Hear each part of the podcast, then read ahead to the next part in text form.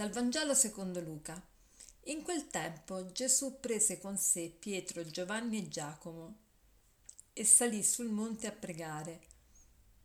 Mentre pregava, il suo volto cambiò d'aspetto e la sua veste divenne candida e sfolgorante. Ed ecco due uomini conversavano con lui. Erano Mosè ed Elia e parlavano del suo esodo che stava per compiersi a Gerusalemme. Pietro e i suoi compagni erano oppressi dal sonno, ma quando si svegliarono videro la sua gloria e i due uomini che stavano con lui. Mentre questi si separavano da lui, Pietro disse a Gesù Maestro, è bello per noi essere qui. Facciamo tre capanne, una per te, una per Mosè, una per Elia. Egli non sapeva quello che diceva. Mentre parlava così, venne una nube e li coprì con la sua ombra. All'entrare nella nube ebbero paura, e dalla nube uscì una voce che diceva Questi è il figlio mio, l'eletto, ascoltatelo. Appena la voce cessò, restò Gesù solo Essi tacquero e in quei giorni non riferirono a nessuno ciò che avevano visto. Oggi celebriamo la festa della trasfigurazione. Che cos'è questa festa? È la festa in cui noi ricordiamo che Gesù si è manifestato glorioso a Pietro, Giovanni e Giacomo.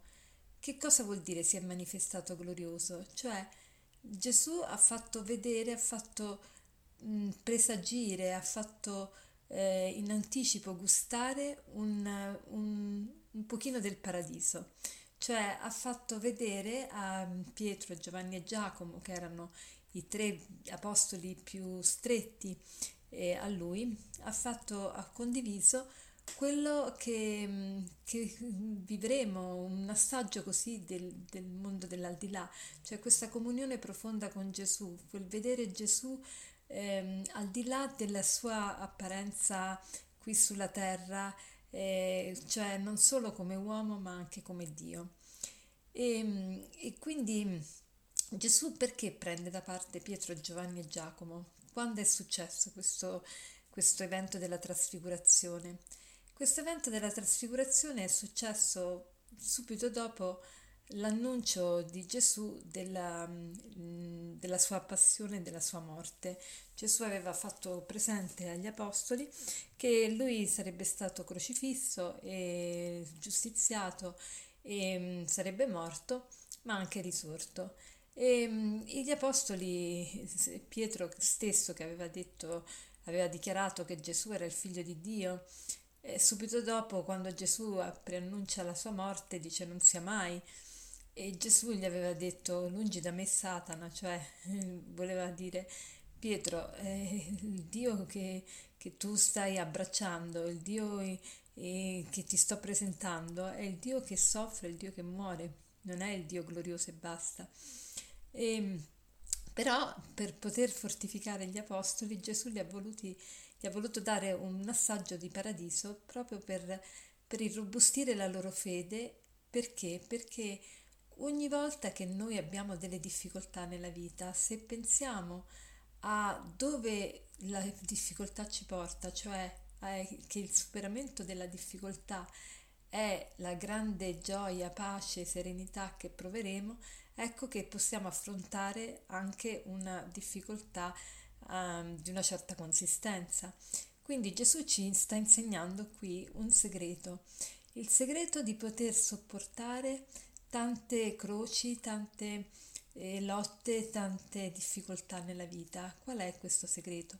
Il guardare avanti, il guardare dove mi porta questa sofferenza, dove mi porta questa difficoltà. Mi, porta, mi porterà a una vittoria su me stesso, una vittoria sul peccato, una vittoria sul male, eh, molto più profonda e molto più incisiva che che vale veramente la pena che io sopporti quello che mi sta succedendo.